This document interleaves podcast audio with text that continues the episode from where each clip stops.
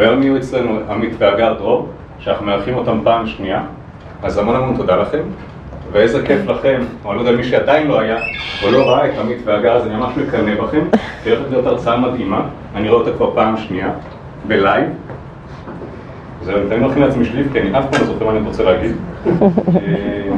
זהו, אני קצת אסביר על מה שיהיה היום, ואני מאוד מבקש מכם גם לעמוד בזה.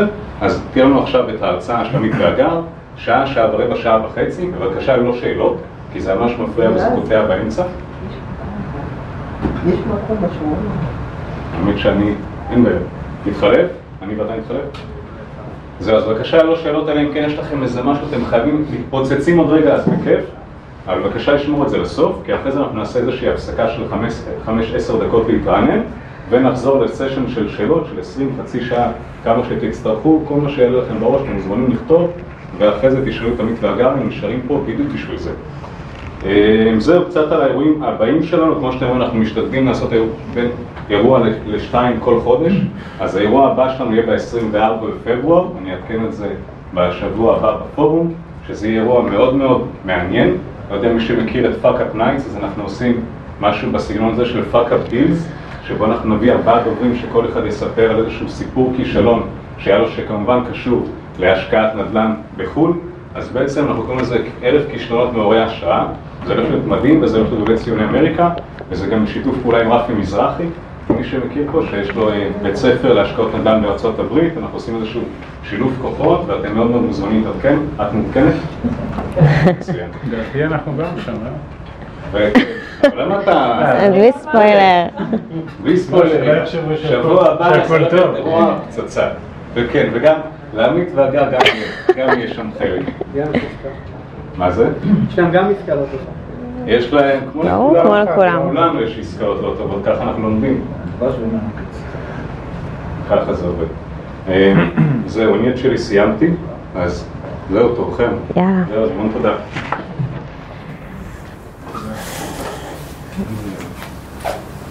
טוב, קודם כל, אה, תודה רבה לכולם שהגעתם. אה, ממש שמחים להעביר את זה פעם שנייה. אני יכולה להגיד לכם שההתרגשות שלי ושל עמית, גם שאנחנו עושים את זה בסלון וגם שאנחנו עושים את זה מול הרבה אנשים, היא בערך אותו דבר, כי המטרה שלנו לבוא ולהעביר את זה הלאה זה בראש ובראשונה. אז באמת תודה שהקדשתם לנו את הזמן שלכם והגעתם. אז נתחיל. Uh, הסיפור שלנו זה סוג של תיאום ציפיות, שנבין, הסיפור שלנו למעשה הוא סיפור השראה. אתם כאן בשביל לשמוע מה שאנחנו עשינו ומה שאנחנו עברנו. Uh, אצלנו למעשה בלשון עבר סלש הווה, כי אנחנו כבר עברנו אותו, אוקיי? התחלנו אותו ב-2014, אבל לכם למעשה הוא יכול להיות העתיד. אז באמת, אני, אני צוללת פנימה, אני מקווה שתבינו את, את כל הרקע שלנו ואיך שאתם יכולים גם לעשות את זה.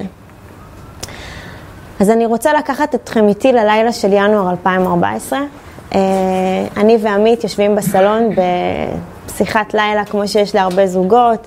הבנות של עמית כבר הלכו לישון, אנחנו מדברים כלכלית, אה, אנחנו נמצאים לפני חתונה, ואני כזה אומרת לעמית, תשמע, בוא נכין, אה, בוא, בוא נכין אקסל, אוקיי? בוא, בוא נעלה קצת את ההוצאות שלנו, שנדע איך אנחנו הולכים להתכונן לחתונה, למשפחה הגדלה שקרבה ובאה. איך אנחנו עומדים למול ההוצאות וההכנסות? אז עמית אומר לי, מצוין, בואי נעשה, ואנחנו מכינים את האקסל, ואני כותבת הוצאות, והוצאות, והוצאות, והוצאות, והעמודה שלי, היי, באקסל היא נהיית כאילו ככה, ארוכה, ואז אני באה להכנסות שלנו, ואני כותבת משכורת, משכורת, ו... והיה לנו איזה שכר דירה קטנטן של איזה דירה שהייתה לנו, אה, אבל אה, היא ממונפת כך שלא היה שם איזה רווח אה, מזהיר, ואני אומרת לו, איך מזה ומזה אנחנו יכולים להתקיים? עכשיו, אני אומרת לו, תראה, אנחנו קצת לפני החתונה, אנחנו מתכננים להביא עוד ילדים לעולם, ואני ועמית נכנסים מזוגיות שנייה, אז עמית יש את הבנות שלו מנישואים קודמים, ואני אומרת לו, משהו פה לא מסתדר. עכשיו, אני מתחילה להרגיש קצת מועקה, כי אני אומרת לו, ממי, איך אנחנו, איך אנחנו פורצים? איך אנחנו פורצים את המחסום שאנחנו נקלעים לו? ואני מתחילה להיות קצת חרדה. וכשהיא חרדה, אז אני מאוד חרד, כי אני באמת אה, סיבוב שני עם שלוש בנות, ואני יודע שהחיים מאוד יקרים, ואני יודע שהמשפחה עוד תגדל, ואני מודה ומתוודה שבסבב א' שלי ההתנהלות הכלכלית שלי לא הייתה מיטבית, בלשון המעטה, ואני ממש לא רוצה להיכנס לסבב ב', סליחה שאנחנו פה חושפים אתכם בסיפור האישי, אבל אני, אני לא רוצה להיכנס לסבב ב' עם uh, מצוקה כלכלית, בטח שמשפחה גדלה, וכשהיא אומרת לי אני קצת חרדה, אני מאוד חרד.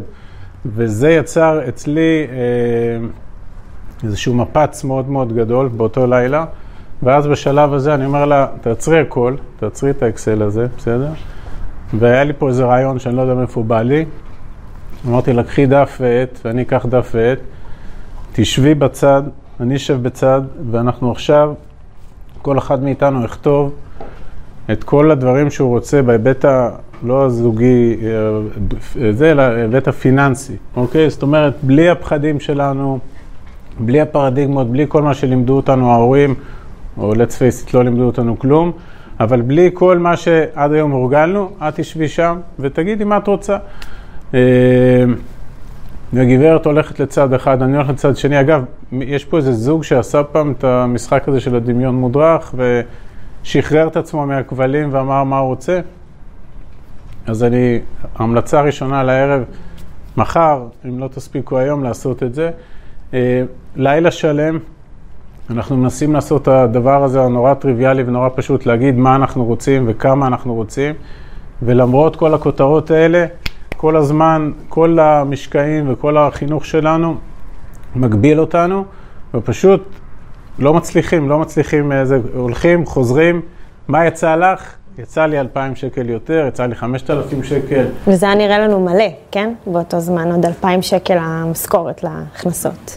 קיצור, בואו נעשה את הסיפור קצר. אני אומר לה באיזשהו שלב, תקשיבי, אנחנו כנראה, את לא מבינה אותי, ולא שלי יצאו תוצאות אחרות, כן? אני אומר לה, עכשיו אלאדין נחת אצלנו בסלון, שפשפנו אותו מהמנורה, והוא שואל אותנו, מה אנחנו רוצים, אוקיי? ולמעשה, מה... בתום לילה שלם, יש, אה, אנחנו למעשה אה, לא הולכים לישון באותו לילה, ואנחנו כותבים מצפן, אוקיי? והמצפן הזה הולך ככה. אנחנו מבינים שהמשאב הכי יקר לנו בחיים זה הזמן שלנו. עכשיו, אה, זו תובנה שהיא מאוד מאוד חשובה, כי זה הולך להיות עכשיו כחוט שני שיחזור עד סוף ההרצאה. אנחנו מבינים שאנחנו נמצאים בכלוב של זהב, אוקיי? העבודות שלי ושל עמית באותו זמן זה סוג של כלוב של זהב. זה אומר שאנחנו לכאורה נמצאים במקום מאוד טוב, כי ככה הרגילו אותנו לחשוב, אבל המקום הזה למעשה, הוא לא עונה לנו על, השאל, על, ה, על ההחלטה שאליה הגענו, למעשה שאנחנו רוצים לצאת מכלוב הזהב, ואנחנו מבינים שאנחנו הולכים לבנות מודל שכולו מבוסס על הכנסות פסיביות, אוקיי? עכשיו, ההכנסות פסיביות האלה מבוססות על הסכום שאני ועמית החלטנו באותו לילה, אוקיי? אנחנו אומרים, ההכנסות הפסיביות שיעבדו לצד החיים, הם, הם אה, יגיעו למספר שאנחנו החלטנו באותו הלילה. ולא רק שזה יהיה מנגנון של הכנסות פסיביות, הן גם צריכות להיות הכנסות פסיביות הולכות וגדלות עם הזמן, כי כמו שאתם יודעים, באותה נקודת זמן, אמרתי לכם, היינו לפני חתונה, לפני הגדלת המשפחה. עכשיו, ילדים, ככל שהם גדלים, חלקכם, בטח יש לכם ילדים, אתם מבינים, כמו שהם קטנים, גם ההוצאות עליהם עולות, הולכות וגדלות, ואנחנו לא רוצים להיות מופתעים, אוקיי? אנחנו מחליטים שאני ועמית עושים את המהלך הזה עד ינואר 2020. אוקיי? אנחנו מחליטים שיש לנו שש שנים לגרום לדבר הזה לקרות. וחוץ מזה, אנחנו מחליטים לשנות את הטרמינולוגיה בבית, ואנחנו מבינים שחינוך פיננסי, אוקיי? זה הולך להיות הלך, הלכי רוח בבית. ככה הולכים לדבר היום, הולכים לדבר על כסף. אוקיי? לא יותר מדברים על זה בשקט ולא לא חושפים את הילדים, הילדים הולכים להבין מה אנחנו מתחילים לעשות. ואנחנו מחליטים באותו לילה, שזה בעצם הסיבה שאתם כאן, שאנחנו מעבירים את זה הלאה. אנחנו הולכים להבין שאנחנו הולכים ליצור איזשהו משהו, אנחנו עוד לא יודעים מה זה, אבל אנחנו יודעים כשאנחנו נצליח, וככה אנחנו מדברים, אוקיי? אנחנו אומרים, כשאנחנו נצליח, אנחנו נעביר את זה הלאה. ומה שיצא עוד באותו לילה, שזה ממש, זה סוג של קסם, נוצרה מחויבות זוגית. אוקיי, אני ועמית התחייבנו אחד לשנייה שאנחנו הולכים להצליח. עכשיו, לא הבנו את זה קודם, אבל מה שקורה תוך כדי... אני חייב לעצור אותך. השקף הזה, אם אתם אה, מעמיקים בו, מי שככה מסתכל, אומר, זה הדבר הכי הזוי שיש, אוקיי? יושבים שני אנשים לפני חמש שנים וכותבים שהם רוצים המון כסף בהכנסה פסיבית כל חודש, רוצים שזה ילך ויגדל, רוצים לרכוש את הזמן שלהם בחזרה ורוצים כל מה שכמעט כולנו רוצים, אוקיי? אפילו כולם רוצים. ותכף תראו אה, עד כמה זה רחוק מהיכולות שלנו ועד כמה זה היה רף מאוד מאוד גבוה. אה, אני כבר אומר, אה, לתחום את עצמנו בזמן זה היה, זה היה משהו אסטרטגי. כי אם היינו יוצאים עם החלטה, אנחנו רוצים ורוצים ורוצים, אפילו אם היינו אומרים, אנחנו רוצים כך וכך אה, רווחים או כך וכך הכנסות פסיביות, אם לא היינו תוחמים את עצמנו בזמן, כנראה שהיום לא היינו עומדים פה. בסדר? אז זה אה, נתון מאוד מאוד חשוב, אבל לדעתי אנחנו בכלל עוד לא הצגנו את עצמנו. אז אה, אני אתחיל, אז אני עמית, היום אני בן 47. אה, זאת המשפחה שלי, הגר. זה מיכאל, הוא כמעט בן ארבע, ילד שלנו משותף. שירה היא בת 11, לי היא בת 16. אוריה, בטח תראו אותו בהפסקה, הוא יבוא עם הסבים. הוא בן חצי שנה. שני היא חיילת בצבא הגנה, וזה אני. אה, בינואר 2014 אני בן 42, אני עובד כבר כ-15-16 שנה במערכת הביטחון. אה, בתנאים הכי טובים שיכולים להיות, או שאנחנו חושבים שיכולים להיות, במעטפת סוציאלית, אה, פנסיה תקציבית, משכורת מאוד גבוהה, יחסית, אה, ולכאורה הכל סבבה, בסדר? מה שהגר אמרה קודם, כלוב זהב. הגר, תכף אספר, היא גם באותה מערכת. שנינו ממש לא במקום של עכשיו לשבור באופן אה, אה, רציונלי, עכשיו לשבור את הכלוב ולצאת החוצה, כי אנחנו ממש במקום מאוד מאוד נוח. ובכל זאת, בניתוח שעשינו, אמרנו, הנוחות הזאת מבחינתנו היא מזויפת, היא לא מספיקה, היא לא מספקת לחיים ולמה שאנחנו רוצים, ועל אף שהיינו במאוד מאוד comfort zone, החלטנו לשבור את זה. אה, ואמרנו בהתחלה, למה החלטנו לשבור? כי אני כבר הרבה מאוד שנים במערכת הזאת שלכאורה מאוד מתגמלת, כספית, אוקיי? גם אה, אישיותית היא מאוד תגמלה אותי. אה, עסקנו בהצלת חיי אדם, בואו נקרא לילד בשמו, אבל בהתנהלות הכלכלית היא לא באמת הספיקה לי לנהל משפחה ברמה שרציתי, והייתי עסוק במרוץ העכברים, רצתי אחורה על הגלגל, בסדר? לא רצתי קדימה, רצתי אחורה. ולכן על אף המערכת המאוד עוטפת, החלטנו שאנחנו אה, יוצאים החוצה. אה, ואני באותו לילה, אני בת 31, אה, אני ועמית מאחדים זוגיות, אני נכנסת סוג של רווקה לבית עם שלוש בנות, אנחנו בונים לנו למעשה משפחה מורכבת וחייבת לומר מהממת, חדשה. ואני למעשה כל חיי בערך מגיל 18, אני עושה כמו שכולם צריכים לעשות, כמו שאמרו לי, כמו שחינכו אותי, אמרו לי שאנחנו צריכים ללכת לצבא, הלכתי לצבא, אני אפילו עשיתי איזה shifting, אני כל חיי ניגנתי, ואמרו לי שצריך ללכת אה, לא לתזמורת צה"ל, אלא צריך ללכת למשרה רצינית בצבא, אז הלכתי לעשות תפקיד רציני בצבא, ואחרי שסיימתי את הצבא, אז גם נשארתי לעבוד שם במשרד, אה, בשירות המדינה. אה, עשיתי תואר ראשון, עשיתי תואר שני, קניתי דירה, התחתנתי.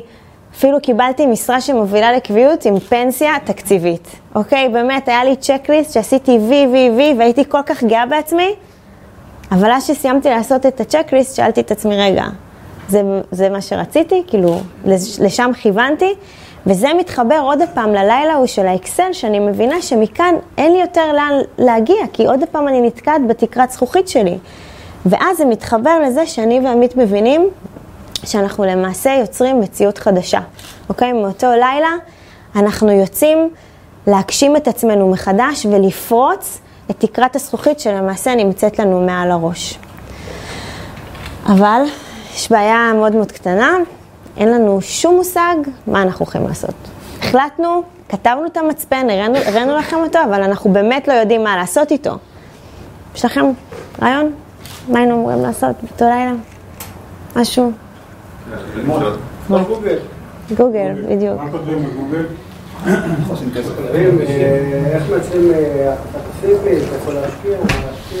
מעולה. אז אה, תודה לך על הרמה. אז אנחנו מבינים באותו שלב, לפני שאנחנו הולכים לגוגל, שחסר לנו הידע אוקיי? לה, להגיע בכלל למטרה. אנחנו, אנחנו לא יודעים מה הידע שחסר לנו בכלל, ויותר מזה, חסר לנו הזמן. אנחנו עובדים בעבודות מאוד תובעניות סביב השעון. אני מניחה שלכולכם חסר עוד שעה ביום, נכון? עוד שעתיים ביום להספיק לאימון כושר, להספיק אה, להיפגש עם חברים, לישון עוד שעה, אלף ואחד דברים. אז גם לי ולעמית זה עבודות שהן 24/7, הן לא נגמרות אף פעם. אבל אני, אני מזכירה לכם שאנחנו נמצאים עכשיו באיזושהי מטרה, אוקיי? אז אנחנו שואלים את עצמנו, רגע, אז איפה בכלל נלמד ולמי יש בכלל זמן ללמוד? אבל זה לא שאלה שמתאימה לאותו לילה, כי באותו לילה יצאנו לדרך. אז אמרתי לעמית, זה לא איפה אנחנו לומדים, זה אנחנו מתחילים ללמוד ויש לנו זמן ללמוד, אוקיי? ואנחנו מתחילים ללמוד על ידי כך שאנחנו מבינים שבאמת כל החומר, היום אין סודות במאה ה-21, הכל נמצא ברשת, הכל נמצא באונליין, ולמעשה אנחנו מבינים שהכל נמצא גם ביוטיוב, אבל חסר לנו עדיין השעות ביממה. חושבים, חושבים, חושבים, ואז אנחנו מבינים שיש לנו הרבה מאוד שעות מתות על הכביש בדרך לעבודה. אני שלוש שעות על הכביש מדי יום, אגר שעה וחצי מדי יום. ואנחנו אומרים, אוקיי, השעות האלה, במקום לשמוע את הבכיינים בגלגלצ או בכיינים בפוליטיקה, אנחנו פשוט נש, נשקיע את הזמן הזה בלמידה. אנחנו פותחים קבוצת וואטסאפ בינינו, שלנו, שלא קשורה לוואטסאפ הזוגי הרגיל, ואנחנו למעשה מתחילים באמת לראות מאוד מאוד רחב אה, של מילות מפתח כמו הכנסות פסיביות, אה, איך מייצרים אה, הון, מדע התעשרות, איך עושים כסף, ברמה הכי בייסיק. חברים, אנחנו עד אותו יום שכירים, קמים בבוקר, עושים מה שעושים, ובראשון לחודש מקבלים את המשכורת, אפילו לא פותחים אותה ולא יודעים מה כתוב שם. בסדר? זאת אומרת, היינו צריכים ללמד את עצמנו, להמציא את עצמנו מחדש. ואז מצאנו את הארבע וחצי שעות ביום, שלוש שלי ושעה שלה, שעה וחצי שלה, ותכנים. פשוט התחלנו להעמיס תכנים, ומה שהיינו עושים, בבוקר כל אחד שומע משהו, ובערב באים הביתה, לא מתפתים לראות את המאסטר שף והאירוויזיון הבא, אלא אחרי שהילדים הולכים לישון, או בימים שהבנות לא אצלנו, יושבים אחד עם השנייה, ופשוט מתחילים לדבר על מה שמענו ומה למדנו.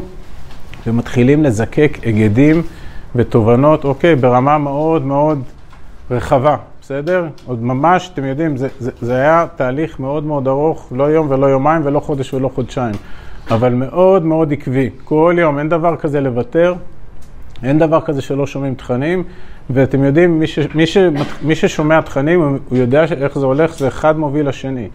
זה חומר מוביל לחומר, מוביל לחומר, ובאים בלילה ומלמדים אחד את השנייה, שעה, שעתיים, שלוש, יום, יום, יום, יום, בסדר? זה, זה למעשה הסעיף של המחויבות הזוגית, כי כשהתחלנו ל, ל, ליצוק את כל התכנים של היוטיוב לתוך הוואטסאפ שלנו, נהיה כבר הר של חומר, אוקיי? זה הספריית שמע שלנו, שאנחנו גם, אנחנו מזמינים אתכם, אם אתם רוצים, אנחנו משתפים אותה גם.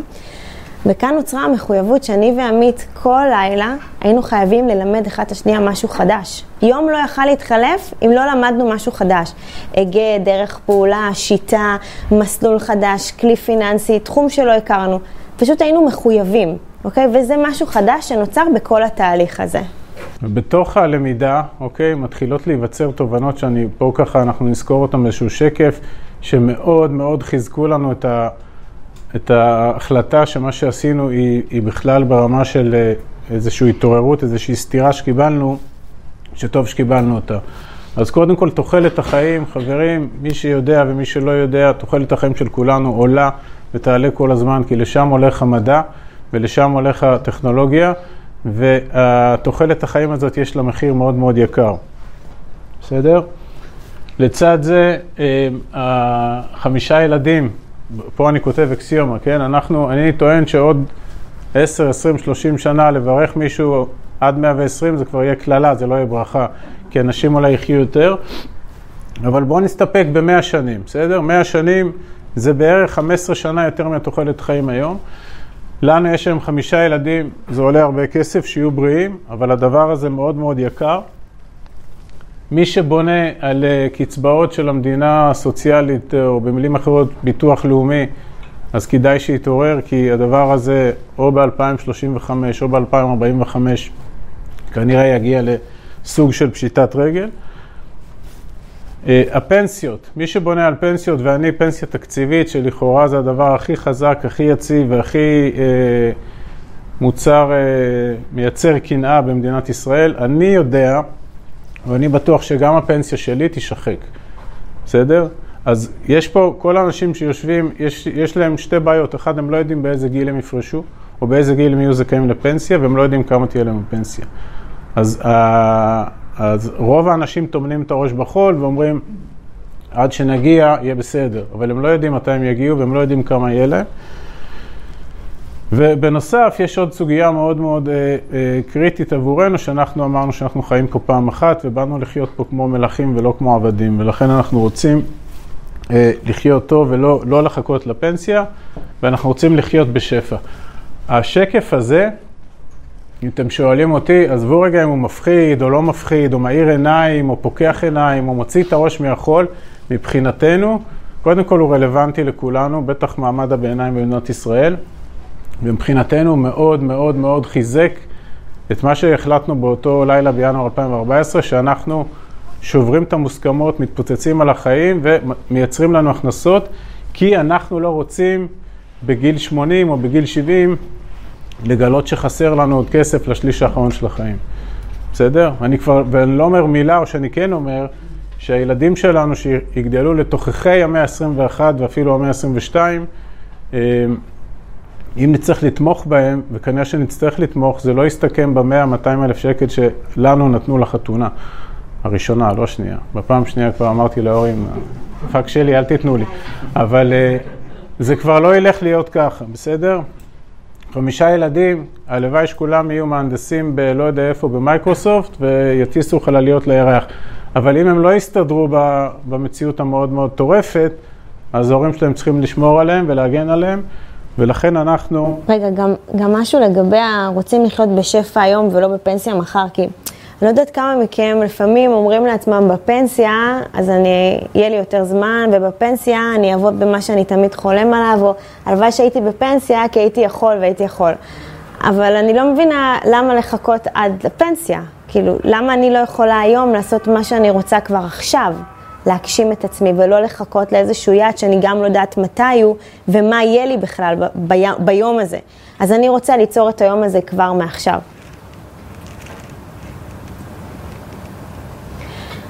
אז מה שהיה לנו ברור מכל זה, שזה לא פריבילגיה להתחיל לצבור הון, אוקיי? זה משהו שהוא must, זה חייבים לעשות את זה, וצריך לעשות את זה כמה שיותר מוקדם, אוקיי? זה ממש אחריות של כל אחד ואחד מאיתנו להתחיל לייצר לעצמו מנגנון של הכנסות.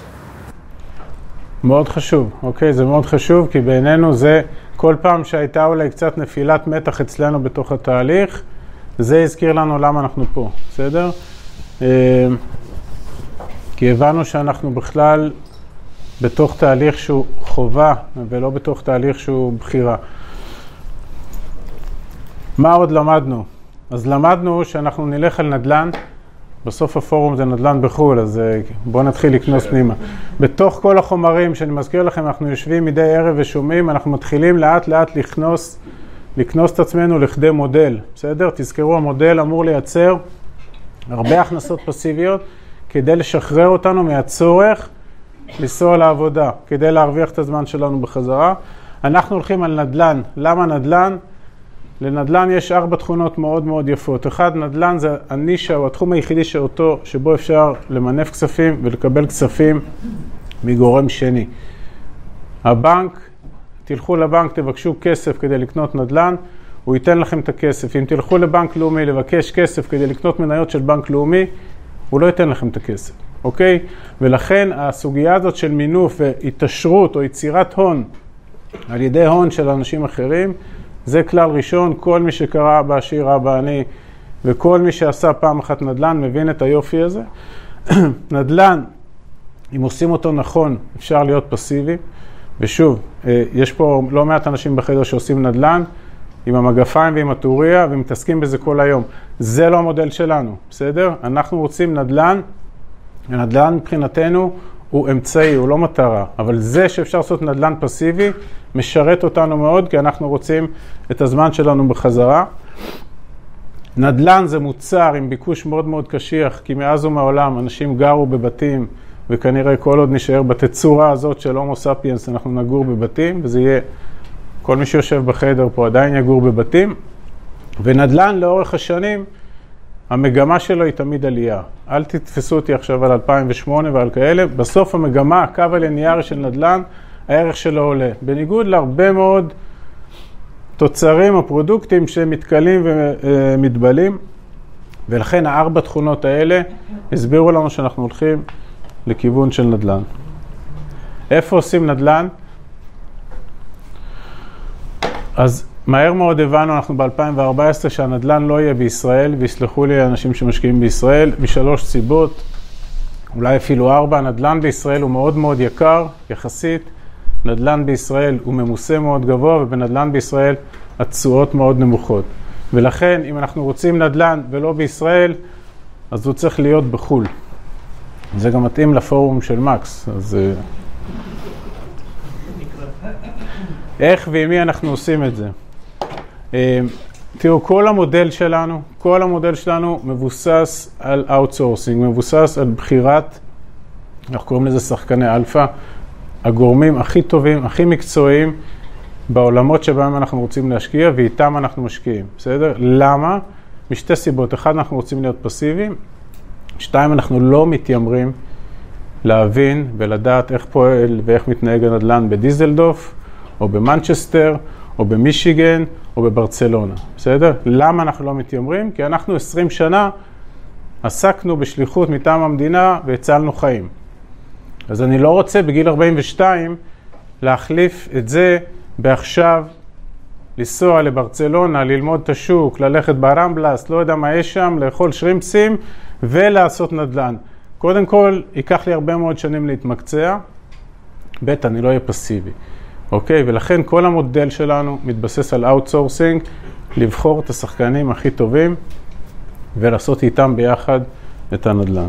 גם תספר להם את האמת שאני רציתי ללכת לים. זה את תספר. אה, לגבי הפסיבי, אה, זה לא מצחיק, אבל באותו לילה אני אמרתי לעמי, תקשיב, למה אנחנו לא הולכים לים כל יום? למה אנחנו כל יום הולכים לעבודה? כאילו, בוא נחיה, בוא נחלום, בוא ניתן לעצמנו מה שאנחנו רוצים. זה היה קוריוז, ככה זה התחיל. אוקיי, okay, מה שקורה אחרי שאנחנו מבינים מה אנחנו לומדים, מה אנחנו צריכים לעשות, את מי אנחנו למעשה הולכים לחפש, אה, אנחנו מבינים שזה הולך להיות בחו"ל, ואז אני מתחילה לקבל פיק ברכיים, ואני אומרת לו, איך אני עכשיו מעבירה כסף למישהו שקונה לי בית בחו"ל, אני יודעת לקנות בית ב- בישראל.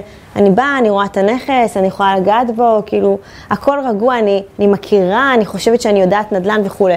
אבל בחו"ל, מה, איך אני יכולה לסמוך? איך אני עכשיו נכנסת לגוגל, אני רושמת נדל"ן בחו"ל, עולות לי כל כך הרבה חברות, איך אני יודעת לזקק בכלל את מי אני בוחרת, עם מי אני יוצאת למסע הזה בשביל המטרות שלי. ואני מתחילה להילחץ, אבל אני מבינה שהפחד שלמעשה קצת משתק אותי, אוקיי, מלצאת לדרך, הוא, הוא פחות חזק מהפחד של העתיד קדימה, אוקיי? של השקף שהראינו קודם על תוחלת החיים ועל האקסיומות ועל כך שאם אנחנו לא נפעל היום, המצב יהיה הרבה יותר קשה שנהיה בגילאי 70-80 ואז נצטרך לדאוג לעתיד הכלכלי שלנו. אני רק, אני, אני גם ארחיב את הנקודה הזאת כי זה נורא חשוב, כי בסוף כל מי שיושב בחדר הזה וכל מי שרוצה לעשות השקעה וכל מי שבאמת משקיע בסוף, אה, ירגיש באיזשהו שלב משותק מפחד אה, בגלל האין ספור דברים שרצים אצלו בראש והציורים שהוא מצייר והאינפורמציה שהוא קיבל מהמדיה החל בענבל אור וכלה באין ספור פרויקטים שלא הצליחו, בסדר? אגב, שימו לב שהמדיה תמיד תעצים את הדברים הלא מוצלחים, היא הרבה פחות תדבר על ההצלחות, או על, ה, על רוב הדברים שהם כן מוצלחים. וההבנה הזאת שאנחנו מטפלים בפחד, זו הבנה סופר חשובה, והיא גם כן נולדה בעקבות הרבה מאוד חומרים שקיבלנו וקראנו ולמדנו, אותם חומרים ששמענו כל הזמן ביוטיוב, אגב, אנחנו שומעים אותם, זה לא שהפסקנו. מי שנכנס לעולמות הזה מתחיל לשמוע חומרים, מתחיל לשמוע אנשים מצליחנים, מתחיל לשמוע אנשים ש, שיש להם הרבה מאוד מה לתת, הוא גם לא מפסיק עם זה, בסדר? אז אני אומר, לשמוע אותם זה גם מאוד עוזר לעצמך, בפנים, בתודעה, אני לא אכנס עכשיו לשיעור NLP, אבל זה כן עוזר לך בתודעה להבין שהרבה מאוד פחדים זה סיפורים שאתה מספר לעצמך. זה יותר להתמודד עם הלמה לא, אוקיי? זה באמת 80% מהתהליך הזה, הוא יושב על תודעה, על mindset, זה איך אתה מביא את עצמך בכלל לאקשן. הרבה יושב ב emotion, ואתם תשימו לב כמה פעמים לפני שאתם עושים משהו, אתם ישר אומרים לעצמכם למה לא, או אם אתם מדברים עם מישהו שבכלל לא מהתחום, הוא ישר יגיד לכם תירוצים למה לא כדאי לכם לעשות את זה, כי הוא מדבר מהבטן שלו, והוא בכלל לא מבין איפה הראש שלכם נמצא. ואנחנו היינו בנקודה שאין דבר כזה למה לא, כי, אתם זוכרים את השקף בהתחלה, יש 2020, יש מחויבות, יש מנגנון, יש לשבור את הקומפורט זון, וכל פעם שמשהו הפחיד, אז אמרתי לה והיא אמרה לי, אנחנו נתמודד עם הפחד הזה בגיל 42 ולא בגיל 82. כי אם בגיל 42 נעשה מהלכים וניפול, יהיה עוד שנים לתקן. אני בגיל 82, כל החמישה ילדים, אמרתי להם, כל יום, יש חמישה ימים בשבוע, כל יום מישהו ידחוף אותי בכיסא. אני לא בגיל 52 מתחיל לייצר לעצמי הכנסות פסיביות, כי הפנסיה לא הספיקה לי והביטוח לאומי לא שילם לי, ויעלה לי 30 אלף שקל לשים את עצמי באיזה בית אבות, בסדר? ולכן גם אם יש משהו מפחיד, ולא סתם, אמר, לא סתם מקס הזמין אותנו, היו לנו גם השקעות ממש לא טובות, היו לנו כישלונות. להגיד לכם שזה שיבלל אותנו לאחור, נהפוך הוא. אנחנו תכף גם ניגע בזה ונראה איך מטפלים בזה. אבל מי, ש... מי שעסוק בפחדים, זה אירוע קודם כל תודעתי, פה צריך לטפל בדבר הזה. אל תגידו למה לא, תגידו איך כן. אנחנו נפגשנו כבר אה, יותר מ-350 זוגות שהיו אצלנו בבית. אני, נראה לי שלא אמרתי את זה קודם, אז אני רוצה רק לחדד. אנחנו נפגשים עם זוגות מתוך מקום של נתינה, אוקיי? אנחנו פשוט החלטנו שאנחנו מעבירים את הסיפורה, אנחנו לא לוקחים על זה כסף או משהו, פשוט משתפים בידע שלנו. והסיבה שאני מזכירה את זה עכשיו, כי היה מישהו שאמר לי, כשהתחלתם ויצאתם לדרך, היה לכם, סיפרנו שהיה לנו רק 100 אלף דולר, אוקיי? זה מה שהיה לנו, הון עצמי נזיל. והוא אומר לי, איך את, מאיפה היה לך את האומץ לקחת את המאה אלף דולר האלה ולהשקיע אותם? אז אמרתי לו, אנחנו כל כך היינו עם מוטיבציה וכל כך רצינו לצאת לדרך, שגם אם הייתי מפסידה את המאה אלף דולר האלה, אני הייתי מוצאת איך להשיג אותם ויוצאת עוד פעם לדרך. זו הרמת מוטיבציה שהייתה לי ולעמית. אין שום דבר שחסם אותנו, אוקיי? שתבינו כמה נכנסנו, ובגלל זה גם המחויבות הזוגית, אוקיי? בגלל זה, כשאנחנו באים אלינו זוגות, אנחנו מבקשים שזה יהיה הבעל והאישה, אוקיי? כי זה חשוב, הדחיפה הזוגית הזאת, גם בטוב וגם ברע, כי רק ככה באמת אפשר להצליח. אגב, ראינו תופעה מאוד מעניינת שברוב הזוגות, יש לנו כבר סטטיסטיקה לא רעה, הגבר הוא הדוחף, היוזם, הרוצה לעשות, האישה קצת בולמת. אנחנו מאוד מאוד מתעקשים, סליחה מין הנשי, אבל הגר תצדיק אותי. אנחנו מאוד מתעקשים שהזוג יבוא ביחד. יש את אוכלוסיית חמישה אחוז, אבל כשה, כשאנשים, כשאנשים מגיעות והם, אה, ראו ערך, יושבת פה מישהי, והם הפרונט, אז העניינים טסים כאילו פי מאה יותר מהר, אוקיי? זה אני עכשיו נותנת את המחמאה צד הנשי, אבל באמת, אני אומרת לכם, זה באמת קשה, כי לפעמים יש איזושהי בלימה ויש איזו משיכה אחורה, אבל איפשהו אני גם רואה את זה מאוד uh, לגיטימי בפן הזוגי. אין מה לעשות, לנו אנשים, יש לנו קצת יותר דברים בראש. שרצים, אין מה לעשות, ככה נולדנו. אנחנו שטחים. אה, לא, הנקודה היא שאנחנו אומרים, ואולי ניגע בזה גם בסוף, מי שרוצה להיכנס לתהליך כזה ותרוצה להצליח, הוא חייב לעשות את זה כזוג. זאת אומרת, בהנחה שיש זוג שחיים, יש יחידן, יחידן או יחידנית, אז בסדר, אבל אם יש זוג עם תא משפחתי אחד, אתם תכף תראו מה אנחנו עשינו, אי אפשר שהגבר ירוץ ימינה והאישה שמאלה, רחוק זה לא מגיע. אבל בואו נדבר רגע על כישלונות, וזה לא ספוילר לערב ההוא. אמ, תקשיבו, לנו היה ברור, בסדר? מה זה ברור? היה ברור שאנחנו יוצאים לדרך, הדרך הזאת היא אמנם, יש 2020, יש את הסכום שרצינו להגיע, אגב, אף אחד לא שאל כמה, אבל מה אכפת לי, לא שאלתם, אז לא נגיד. נכון, אוקיי. ממש ממושמע. אה, זה גם פחות מעניין כמה אתם עומדים היום, זה יותר מעניין מה האופציות שלנו לעשות. בסדר, אוקיי. אז אל תשאלו כמה, תשאל בשאלות תשובות. אבל היה ברור, חבר'ה, שהדרך, אמנם יש מצפן ויש כיוון ויש נתיב, אבל יהיו כישלונות, בסדר? ואנחנו נתקל בכישלונות ולא רק בהצלחות, ו- וכשאתה מודע לזה, אז זה הרבה יותר טוב. מי שחושב שהוא רק ילך ויצליח, אני כבר אומר לו, הוא לא בפורום הנכון, ואין יזם שיוצא לדרך וחווה רק הצלחות. יש את אה, ידידנו תומאס אדיסון, שאף פעם לא הבנתי אם זה אלף פעמים הוא ניסה עם הנורת לאט, או עשרת אלפים, או זה, ובסוף יש לנו פה אור בזכותו.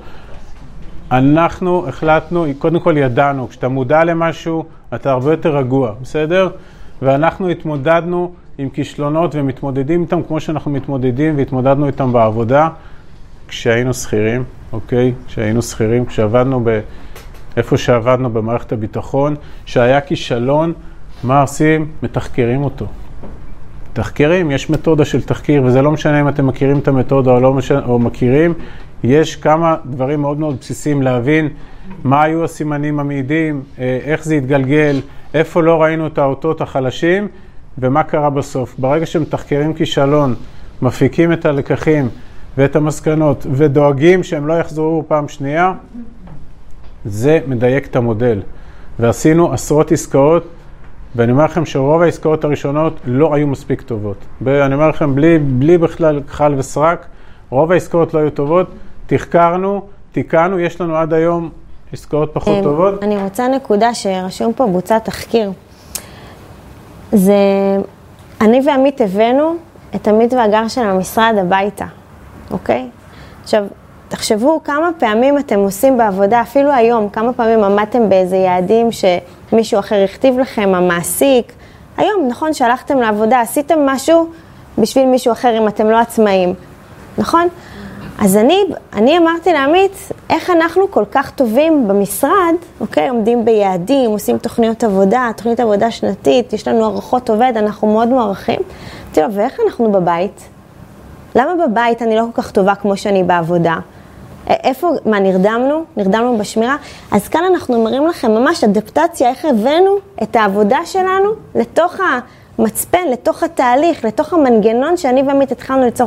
תחשבו על זה, זה, זה סוג של גאוני, אנחנו ממש שילבנו פה את העולמות, וזה עוד יותר דחף אותנו קדימה, כי פעם ראשונה ששאלנו, למה אנחנו לא עושים לביתנו?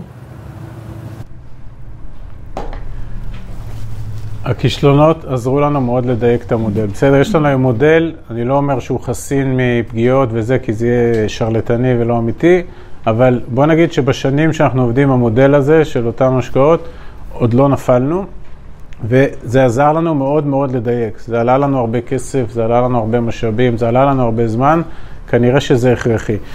אז זה, זה מאוד מאוד חשוב, וזה מתחבר לסוגיית הפחדים שדיברנו קודם.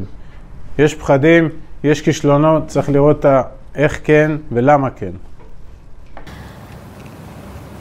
אה, מלכוד העכברים, אנחנו, אוקיי. אנחנו מחלקים את האוכלוסייה לשתיים. מחלקים את האוכלוסייה לאלה שנמצאים ביחס של האחד לאחד, זה אומר מה שהם מרוויחים זה מה שהם מוציאים, למול האוכלוסייה שלמעשה חיה במינוס, אוקיי? ואנחנו נתנו איזו השוואה כמו ברופא שיניים. יש את אלה שהולכים לרופא שיניים ועושים הרדמה כללית, והם קמים בבוקר והם בכלל, הם קמים אחר כך והם לא יודעים בכלל מה קרה להם בפה, אוקיי? זה החבר'ה של האחד לאחד. ויש את אלה שעושים איזה טיפול שורש והוא אחר כך מתפגר אחרי כמה שעות, והם יודעים שהיה איזה משהו, זה האוכלוסייה שנמצאת במינוס, אוקיי? שהם מרים לזה שהם לא בדיוק עומדים ב... הוצאות מול הכנסות, אוקיי? והמינוס ממשיך, ואיכשהו הם לפעמים מכסים אותו, לפעמים לא, אבל זה יושב להם פה. מה קורה לאוכלוסיית האחד לאחד?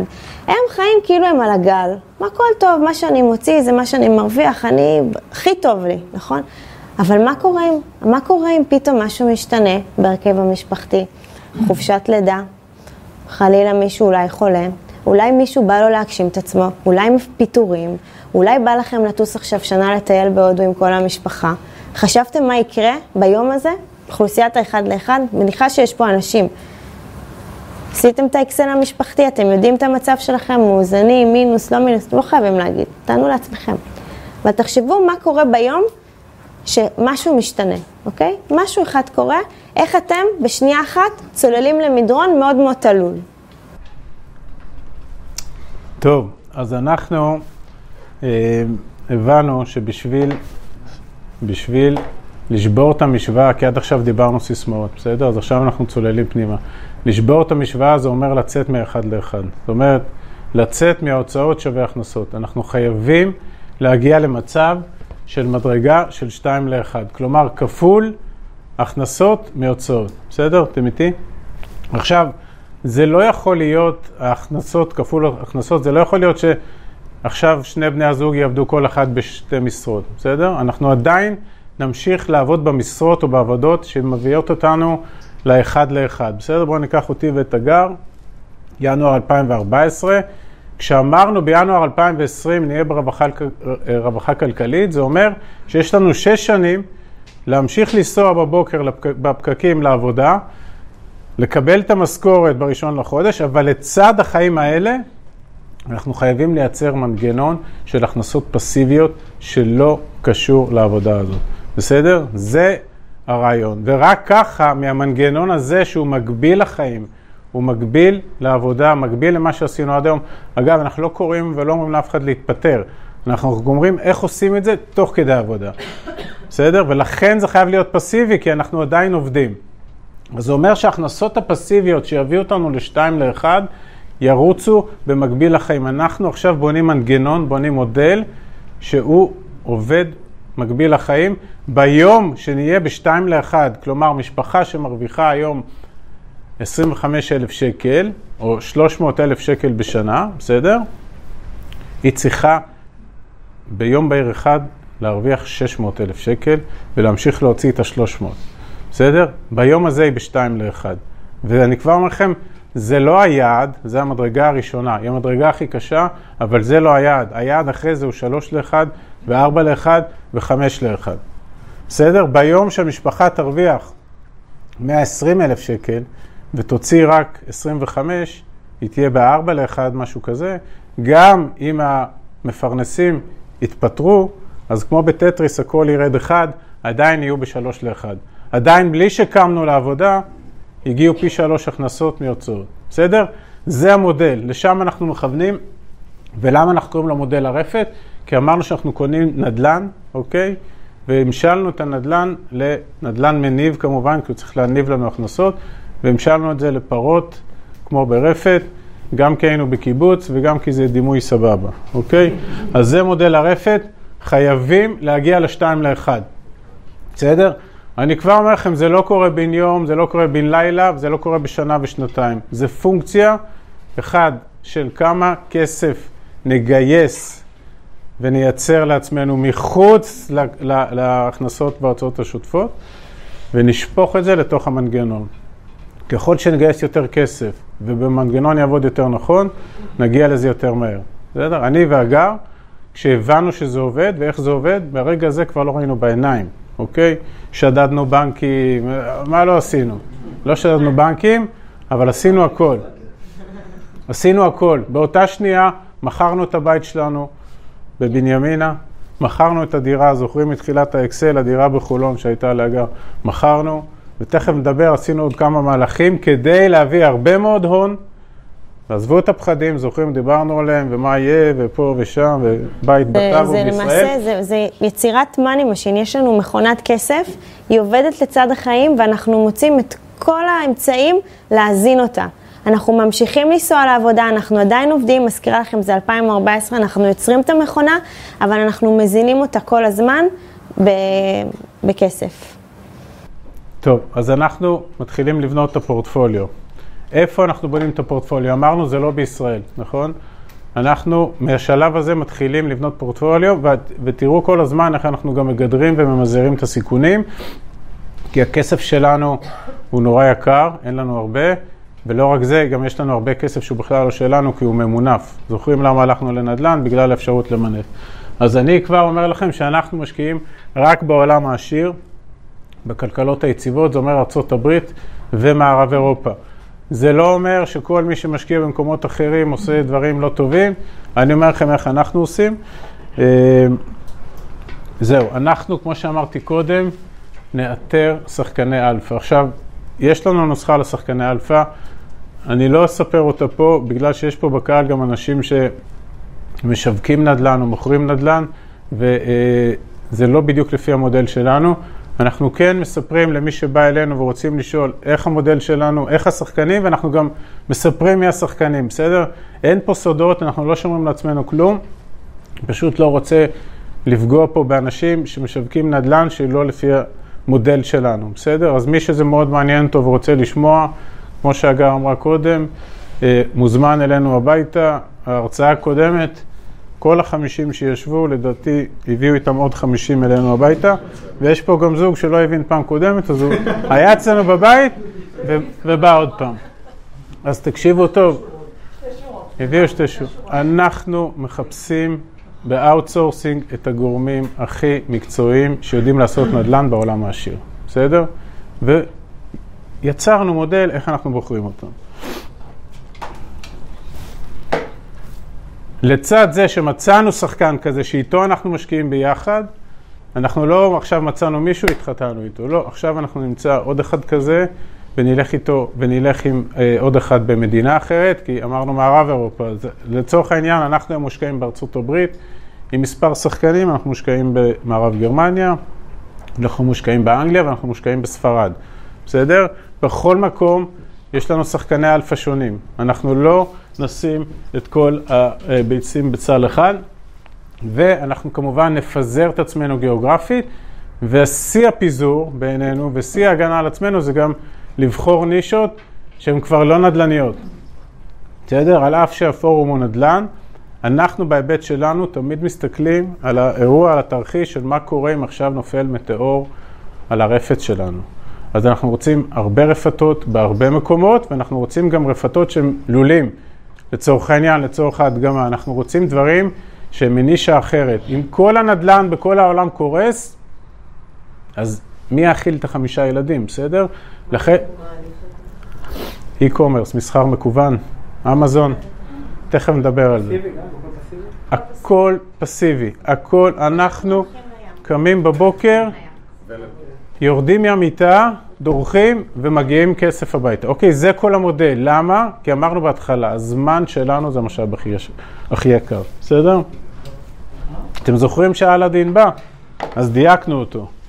גם המינוף, בסדר? אנחנו עושים מינוף כזה שיביא לנו תשואה, הוא יביא לנו תזרים מהיום הראשון, בגלל שאנחנו מאוד ממונפים, כי אין לנו הרבה כסף, כי אנחנו מעמד הביניים בישראל, אז אנחנו לוקחים מינוף, והתשואה חייבת לבוא מיום ראשון, כי היא חייבת, ההלוואה חייבת, זאת אומרת, הקרן והריבית חייבים לקבל את הכסף מהיום הראשון. לכן אנחנו לא נלך, בטח לא בשנים הראשונות, על עסקאות יזמיות, אנחנו הולכים על נכסים שמניבים מהיום הראשון, אמ, ו- ואני אומר עוד פעם ותזכרו, אסור, או שלא אמרתי, אבל אני אומר את זה עכשיו, אסור להגיע למצב שהשוטף, שהאחד לאחד, משלם את החובות של הרפת. כלומר, אם ברפת יש חובות של הלוואות שלקחנו, הרפת חייבת לשלם את זה, כי אמרנו שאנחנו בשני צירים מקבילים. אי אפשר שהשוטף, הרי בשוטף אנחנו באחד לאחד, אז אם פתאום נתחיל לשפוך מהשוטף לרפת, אז נידרדר למינוס בשוטף, וזה לא הכוונה בכלל. ולכן צריך לראות שכל השקעה ברפת מניבה, משלמת את עצמה. ורצוי וכדאי שגם תביא איזה זרזיף אחרי שהחזירה את הקרן והריבית, כי אנחנו בסוף נבנים מהזרזיף הזה.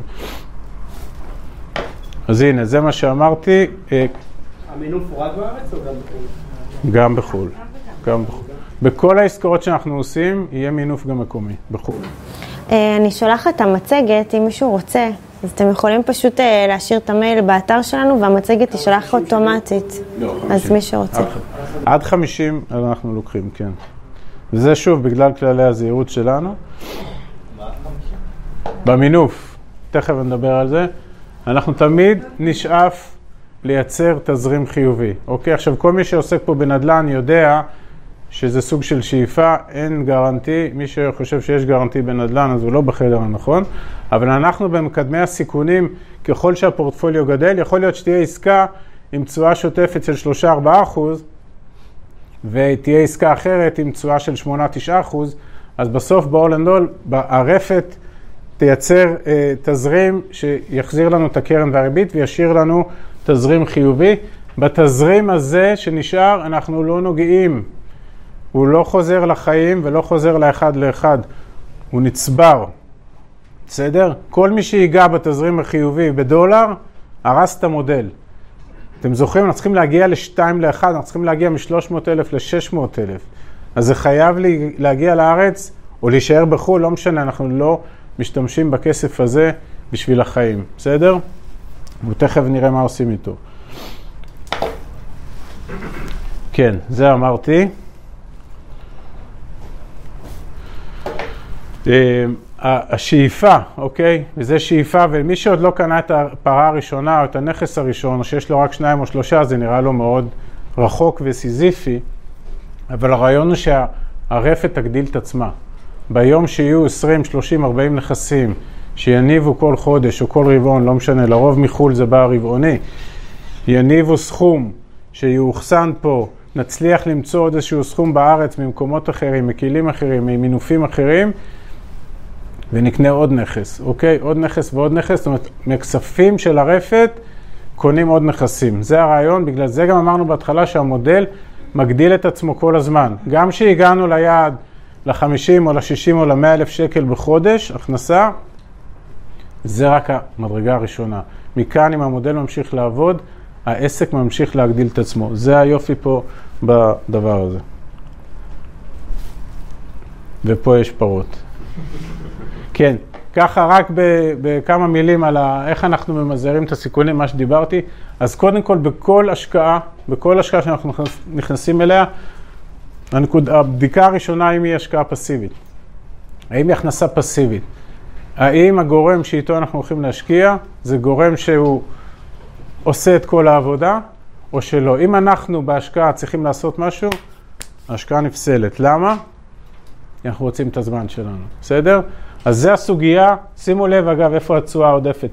לרוב אנשים שואלים מה התשואה שלי, אצלנו זאת השאלה האחרונה. קודם כל שההכנסה תהיה פסיבית, שתיים, המינוף, וזה מנגנוני ההגנה על עצמנו. אם יש לנו מיליון שקל, נמנף בעוד מיליון. לא נמנף בעוד ארבעה מיליון, בסדר? למרות שזה גם אפשרי. אנחנו נפזר כל הזמן בין שחקני אלפא ובין נישות. לעולם, גם אם השחקן הכי טוב, הכי אביר, הכי יפה והכי גבוה, לא נשים אצלו מעל 15-17 אחוז מההון. שוב, ההסתכלות היא תמיד מה קורה עם האביר הזה, המוצלח, יום אחד אה, נפגע, יום אחד נעלם. כן, כן, מההון של כל הפורטפוליו.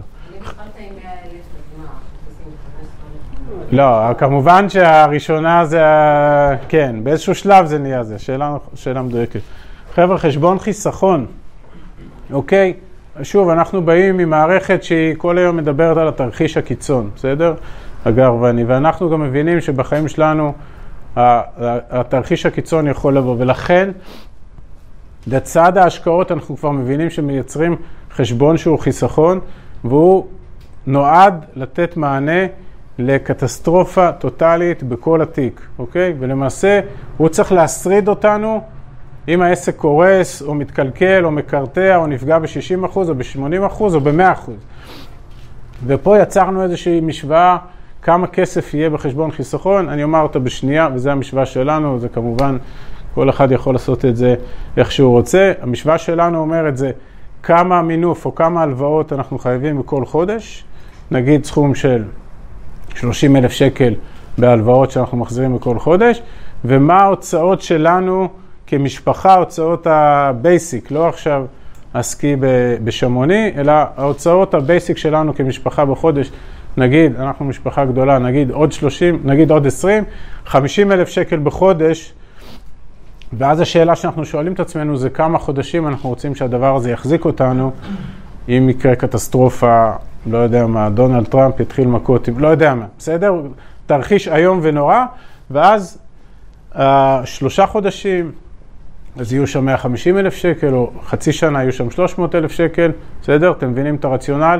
כל מי שיוצא לדרך כמו שלנו, אנחנו מאוד ממליצים לעשות את זה, ובסוף, כמובן, אנחנו שואלים את עצמנו מה התשואה הצפויה העודפת באותה עסקה שאליה אנחנו נכנסים.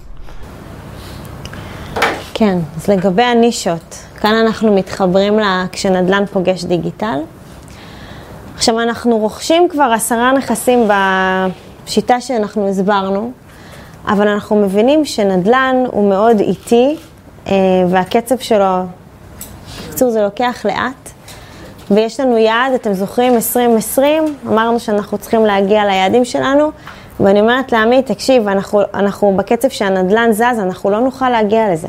אנחנו חייבים למצוא איזשהו פתרון, איזשהו מאיץ לרפת, שיצליח להביא אותנו יותר מהר קדימה. אז מה אנחנו עושים? אנחנו שוב פעם צוללים פנימה, אוקיי? ומתחילים ללמוד, ואנחנו מחפשים את המשהו החדש הזה. ופתאום אנחנו מגלים את אמזון. עכשיו, מה זה פתאום מגלים? זה כמו, אני תמיד אומרת, כמו שאישה בהיריון, אז פתאום כל הנשים בהיריון. כשאתה רוצה לקנות איזשהו רכב, פתאום כל, אתה רואה רק את הרכבים האלה. פתאום התחלנו. להרגיש יותר לעומק מה זה המהפכה הדיגיטלית, מה קורה, איך כולם עוברים לקנות באונליין, איך כולם פתאום הפכו להיות סוחרים באמזון. אז כמובן, אני ועמית צוללים פנימה ומתחילים ללמוד את הנושא, אבל אנחנו מבינים שאנחנו לא הולכים להיות סוחרים בעצמנו, כי כמו שאתם יודעים, זה לא פסיבי, ואנחנו צריכים לעבוד בזה ולמעשה להחליף בעבודה בעבודה, וזה משהו, משהו שאנחנו לא רוצים לעשות. אבל אנחנו כן יודעים שיש המון כסף שם, ורק המצליחנים יודעים באמת לעשות הרבה כסף באמזון. אז מה שאנחנו עושים, אנחנו הולכים לחפש שחקני אלפא בתחום אמזון בדיוק כמו שחיפשנו בנדל"ן, אוקיי? יש לנו מודל, יש לנו שאלות מנחות, כי אני מזכירה לכם שאנחנו פסיביים, ולמעשה אנחנו הופכים להיות איתם שותפים עסקיים, אוקיי? בהתמחות שלהם, בדיוק כמו שאנחנו עושים בנדל"ן. עכשיו, את הרווחים שאנחנו עושים באמזון, ששם הרווחים הם שקליים והם הרבה יותר נזילים מנדל"ן, אנחנו למעשה גורפים, אנחנו מאחדים את זה עם תשואות שמגיעות לנו מהנדל"ן שלנו, שאתם יודעים, תשואות שמגיעות מנכסי נדל"ן הן הרבה יותר קטנות, אז אנחנו מחברים תשואות, תשואות, תשואות, עם כסף שעובד בהרבה יותר מהר באמזון, ובום, אנחנו קונים עוד פרה, בדיוק. וככה אנחנו מצליחים להתקדם הרבה יותר מהר מאשר ה-2020. טוב, אז אה, רק פה להרחיב מילה על האמזון, למעשה התשואות שם היו יחסית יותר גבוהות מנדל"ן, והכסף הרבה יותר מהיר והרבה יותר נזיל. ואחת הבעיות של נדל"ן, נדל"ן אמרתי קודם כמה הוא טוב, אבל יש לו שתי בעיות, שהכסף פעם שהשקעת אותו, הוא די בבלוקים, אפילו אם העסקאות הן לרוב של שלוש עד שש שנים, בשלוש עד שש שנים האלה הכסף אה, אה, די תקוע, וגם התשואה השוטפת היא לרוב לא הדבר הכי, הכי מסעיר, אלא לרוב הכסף הגדול מגיע בעליית ערך. וכשאנחנו מסתכלים ב-2014-2015 ומסתכלים כבר, כשאנחנו, כמו שנאמר, שמסתכלים קדימה ל-2020, אנחנו רואים שבקצב של 7% שנתי אנחנו לא נגיע ליעד. ואז זה הסיט אותנו לאמזון, וכמו שהגר אמרה, אנחנו אוספים משם, מלקטים משם את הרווחים, מלקטים את הרווחים גם שאמרתי לכם קודם, מתוך הרפת, עושים עיגול יפה, מוצאים עוד איזושהי הלוואה טובה מאיזה בנק או מאיזה, תכף נראה מאיפה אנחנו מגייסים את הכספים, וקונים עוד נכס. זאת אומרת, הכל נועד לשרת את הרפת, להגדיל כל הזמן את הנדל"ן. כל הזמן את הנדל"ן, כי ההבנה היא שביום מן הימים זה הופך מליניארי לאקספוננציאלי. בסדר? זה, זאת המטרה ולשם אנחנו מכוונים. איך זה עבר? רגע, אז תחזירי רגע. אז אמזון הוא רווח הון בעצם, יותר רווח הון, כן. שמתם שם סתם 100 אלף שקל, ואחרי אה, שנה... יותר לכיוון של המיליון, כן, והוא מתגלגל הרבה יותר מהר, וגם, קיצר. הוא יותר נזיל. הוא יותר נזיל. אז אנחנו מבינים שכל הסיפור היפה שאנחנו מספרים, זה למצוא הון ולמצוא שחקנים. תזכרו, אנחנו חייבים להיות פסיביים. ואז כל הזמן שלנו מושקע בלגייס הון זול ולמצוא את השחקנים הטובים, ואז לעשות ביניהם את החיבור. בסדר? למצוא הון זול, בואו נראה איך אנחנו עושים את זה. אז תראו, זה, תמיד שואלים אותנו מאיפה מצאתם את הכסף, כי אנחנו יצאנו לדרך עם 100 אלף דולר, בסדר? זה מה שהיה לנו ההון עצמי, וברור לכם, או מישהו חושב שמ-100 אלף דולר הוא יגיע לרווחה כלכלית, יכול להיות, זה יהיה בגיל 150. אז 100 אלף דולר זה nice to have, זה כנראה הצעד הראשון, אבל מזה לא מתקדמים, ולמעשה אנחנו מתחילים לחשוב מאוד מאוד יצירתי. תזכרו, יש החלטה בבית, יש תאריך, יש סכום, יש יעד ויש מחויבות זגית. ולכן אנחנו קמים בבוקר, אנחנו עושים מה שאנחנו עושים בעבודה הכי טוב שאפשר, אבל הראש הוא איך להגדיל את הרפת. אז אנחנו לוקחים ועושים הרבה מאוד מהלכים מול בנקים. אגב, לזכותנו, למזלנו, שנינו עובדי מדינה, שנינו עם קביעות, שנינו עם פנסיה תקציבית, מאוד קל לנו ללכת לבנק X, לספר לו את הסיפור, אני מקווה שאין פה בנקאים בקהל, ואם כן אני אכחיש, אבל גם הבנקים שמחים להלוות כסף, ושבא זוג עם רקורד כמו שלנו, ועם פנסיה ועם הכל, מאוד קל לפתוח חשבון בבנק X ובבנק Y ובבנק Z, ובפתיחת חשבון לקחת סכומים של מאות אלפי שקלים הלוואה. קרן השתלמות למי שיש, למי שאין, כדאי שיעשה.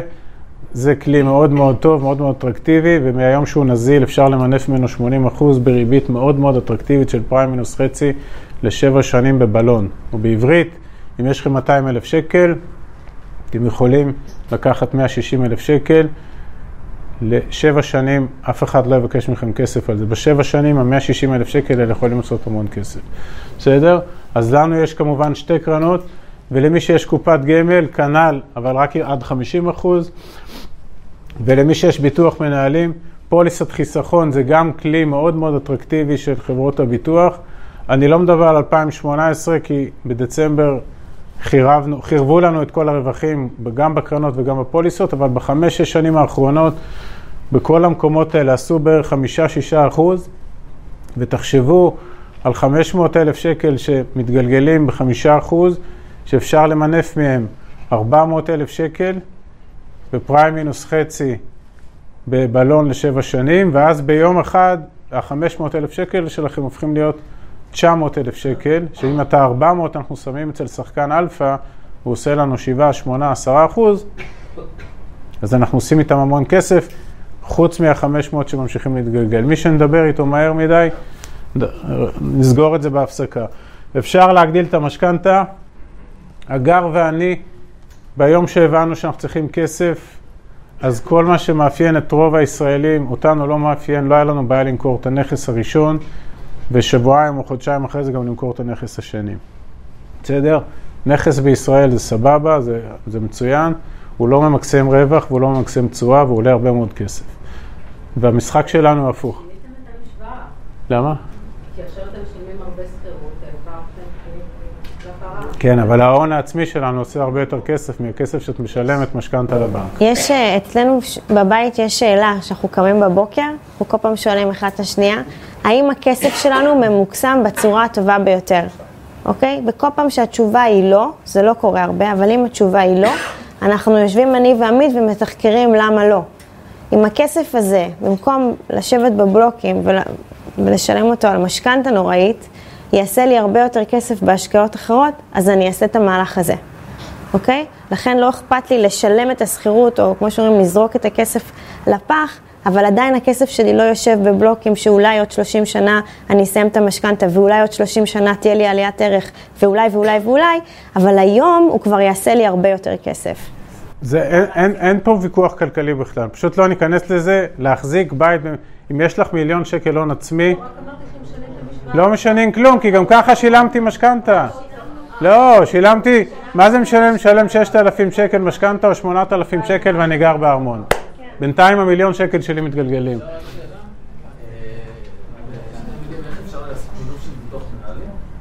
אחרי זה, בסדר? חבר'ה, כל אחד עם המשפחה שלו, איך אומרים, משפחה לא בוחרים, אבל אתם זוכרים, יש לנו מטרות, יש לנו יעדים, יש לנו 2020, אנחנו צריכים כסף. אז הולכים לאבא ושואלים אותו כמה כסף הוא עושה בתיק המנוהל שלו, והוא כנראה יעשה שם מעט מאוד, ומציעים לו ריבית יותר גבוהה.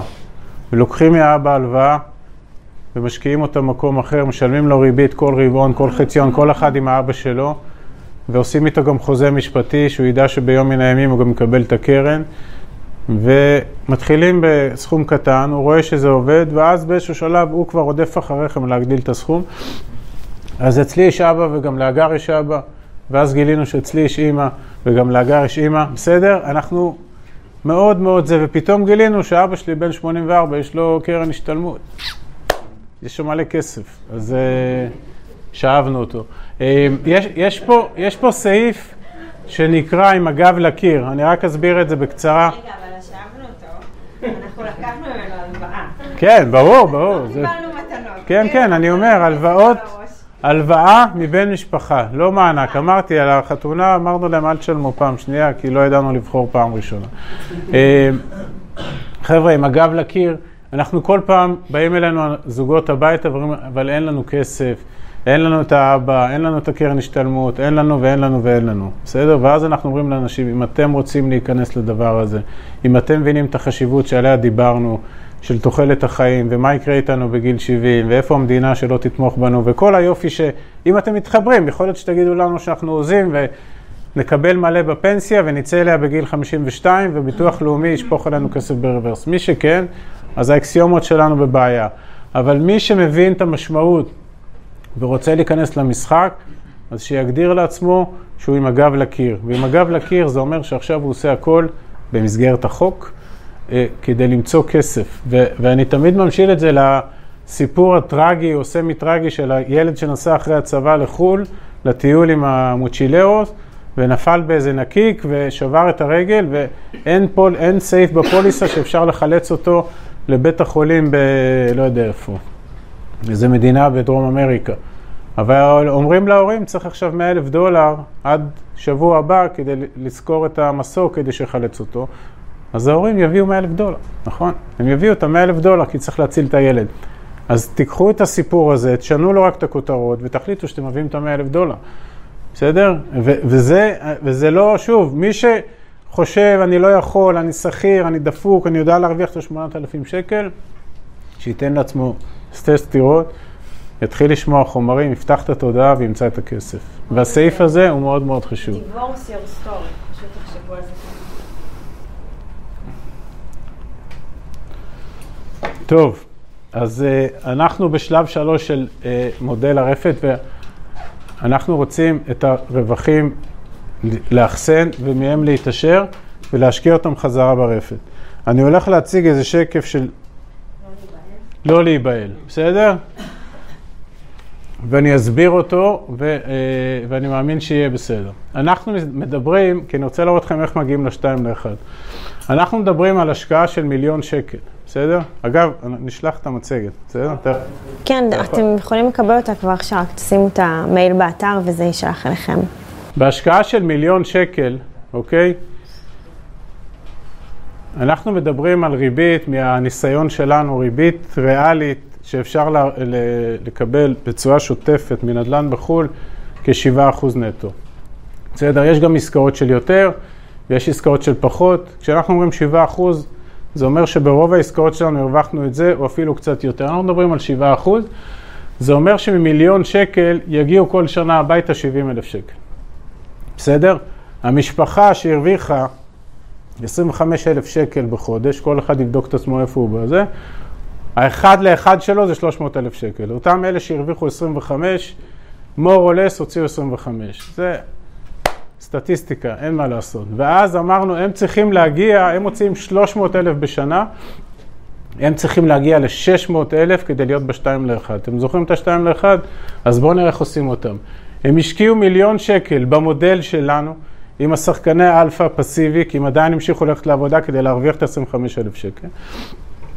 ובתום שנה א' יש להם 70 אלף שקל, בתום שנה, עכשיו נגיד, ומה עושים עם ה-70 אלף שקל, אז סתם אנחנו נותנים דוגמה שהשקענו אותם בפוליסת חיסכון, דיברנו על זה קודם, זה איזשהו כלי אה, מאוד מאוד נחמד שגם אפשר למנף אותו, ונגיד והוא עשה חמישה אחוז, זה בערך התשואה שלו בשש שנים האחרונות, ושוב, אל תיקחו את 2018 כקטסטרופה, אבל ריבית כזאת של 4-5 אחוז, אז אחרי שנתיים יש 140, או אם הריבית זה 143, ואחרי שלוש שנים 210 או 220, ושימו לב מה קורה בסוף השנה הרביעית.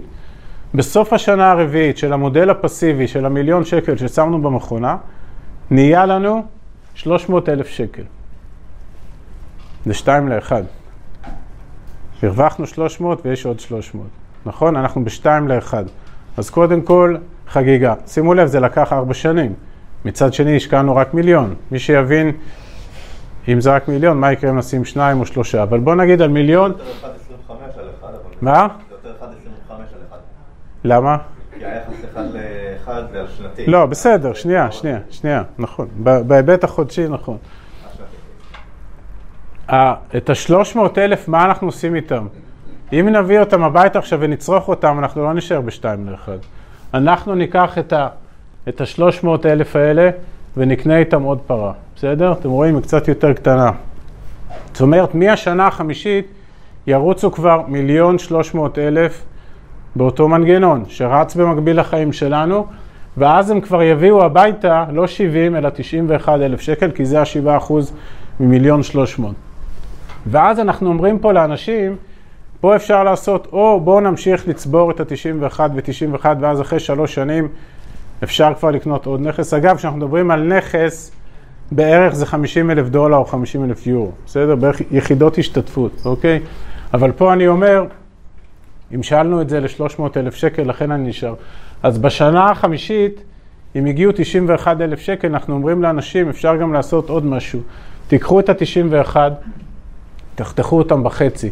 45 תשאירו במנגנון שנועד לגדול כל הזמן, ו-45 תחתכו אותם ב-12, ל-12 חודשים, ותגדילו את השוטף שלכם, את האחד, תגדילו ב-3,800 שקל, או ב-20 אחוז, בסדר? זאת אומרת, משפחה שהרוויחה 25,000 שקל, יכולה בשנה החמישית גם להגדיל לעצמה את השוטף ב-4,000 שקל כמעט, וגם להמשיך להגדיל את המנגנון שלה.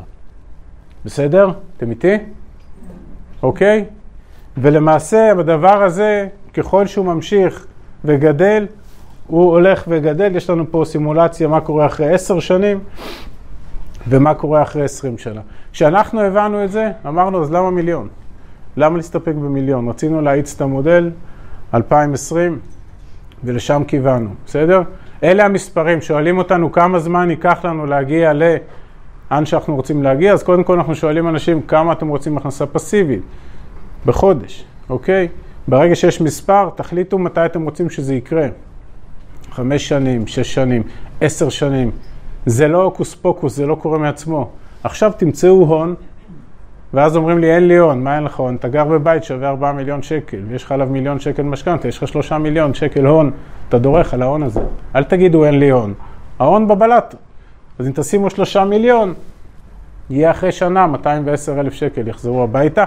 והיופי, טופי, זה שכל זה זה רק תשואה שוטפת. בנדל"ן מתעשרים מעליית ערך. אין פה מילה על עליית ערך, בסדר? אנחנו מצפים בעסקאות כל חמש-שש שנים לעשות בין 20 ל-40 אחוז על הכסף מעליית ערך, בלי קשר לתשואה השוטפת. ולכן המיליון הזה, אחרי 20 שנה, הוא לא נשאר מיליון. הוא כבר בעצמו מיליון 500 או לא יודע כמה, או 2 מיליון, בסדר? זה צריך להבין, ואם נשים יותר ממיליון, אלה המספרים. פה אנחנו מדברים על תשואה שוטפת. למה? כי אנחנו חייבים תזרים שבאיזשהו שלב אנחנו חיים ממנו, כי הוא הביא אותנו ל-2 ו-1 ו-3 ו-1 ו-4 ו-1. והתזרים הזה באיזשהו שלב משרת גם את החיים שלנו, זה גדל, אבל זה אנחנו לא מרפים, כי זה חייב כל הזמן גם לגדול, כי הרפת חייבת לגדול. בסדר? אתם איתי? שאלה קטנה. אה, המיליון, זה מיליון נקי או מיליון שאמרת שאהבת את אבא ואת הבנקים? לא, זה לצורך העניין, אם הוא לא יהיה נקי אז יישאר לך פחות. זאת אומרת, יישאר לך פחות בתשואה, אבל יהיה לך פחות ב... תאכל את הקרן, אוקיי? אם הרווח השנתי, הריבית 7 אחוז, זה אחרי שכבר החזרתם בעצם את כל ההלוואות. תלוי איזה הלוואות לקחת, אחי. תלוי איזה הלוואות, מה זה, יכול להיות יש לך עכשיו מיליון שקל הון עצמי. 7% זה בהערכת חסר. ובכוונה אנחנו, זה גם מספרי נטו זאת אומרת שזה בהערכת אחרי. מיסוי. טוב, זה אחרי מיסוי. זה אחרי מיסוי, זה אחרי הכל, זה נטו. כי. למה אנחנו אומרים את זה? אחד, כי יש לנו ניסיון בעסקאות, ויש גם עסקאות של הרבה יותר מ-7%. יש פה עסקה בהמשך. בסדר, אז זה בגדול, זה הרעיון. העסק הזה עובד במקביל לחיים, ואתם רואים, פה בחרנו להגיד, או תמשיכו לחסוך אחרי חמש שנים כל פעם 91, כי אז בשנה השמינית אני כבר אקנה עוד פרה. אם אני, אם אני לא מקצה פה חצי, אז בשנה השביעית יש לי עוד פעם 300 אלף שקל, כבר ירוצו מיליון 600.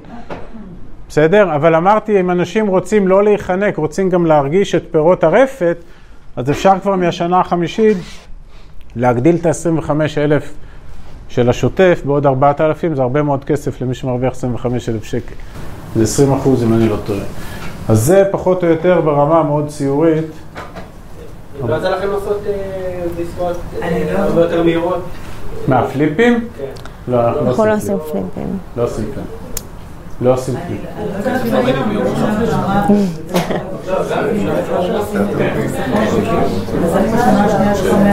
כי הגיעו עוד 70.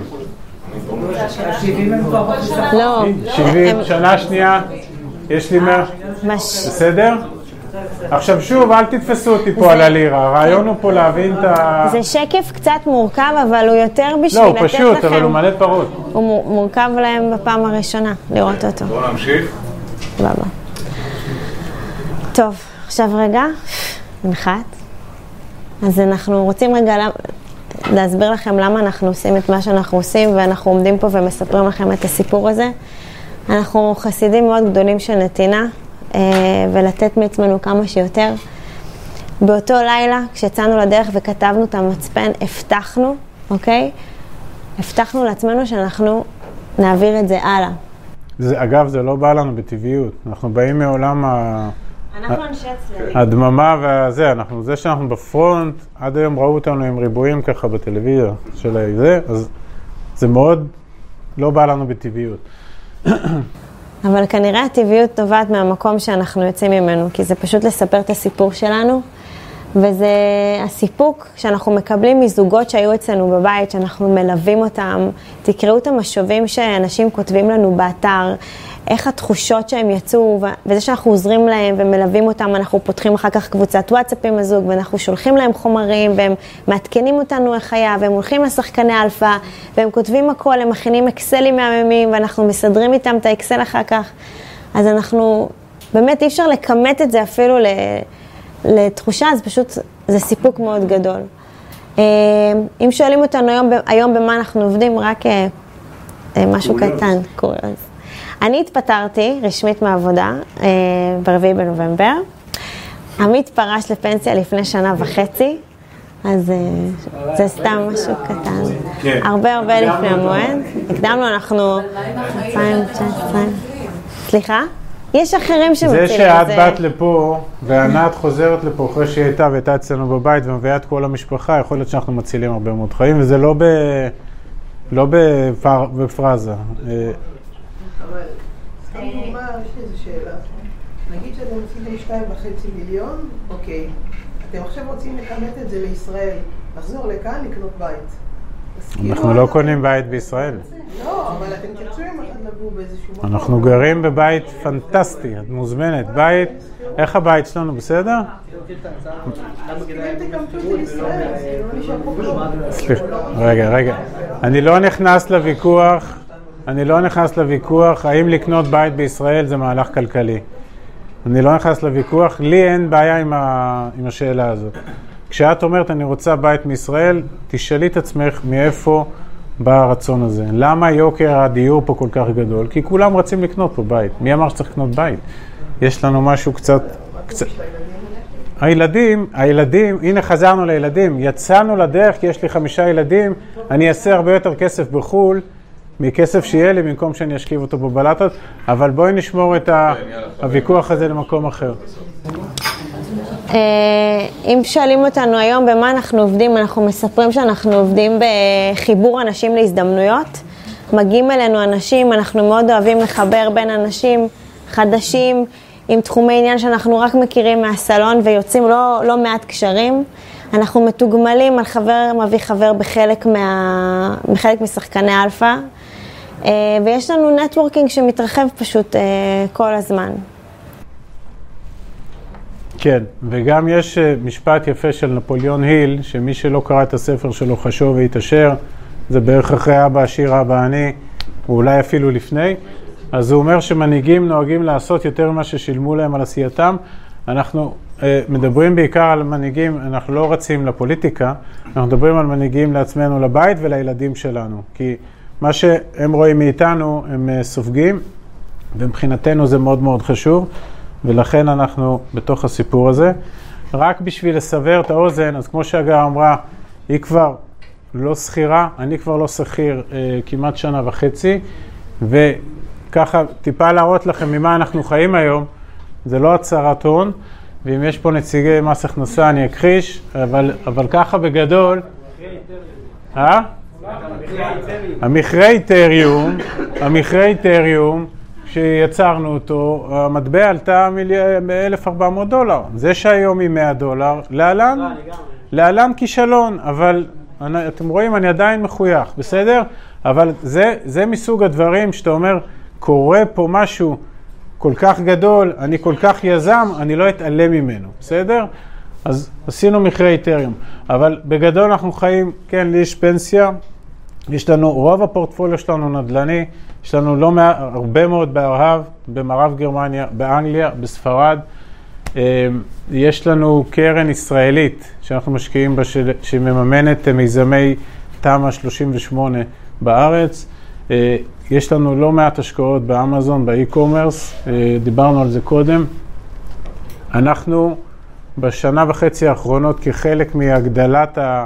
מהרעיון לחפש עוד מאיצים לרפת, כי אמרנו שהרפת היא, היא קצת איטית, החלטנו במודע, במודע לסכן איזשהו סכום מההון שלנו בעולמות הסטארט-אפ, בסדר? מתוך הבנה שיכול להיות שהכסף הזה יימחק, ואז נהיה קצת עצובים, אבל הוא יכול גם לעשות את עצמו שלוש וארבע וחמש ועשר פעמים בתקופה של שנתיים ושלוש.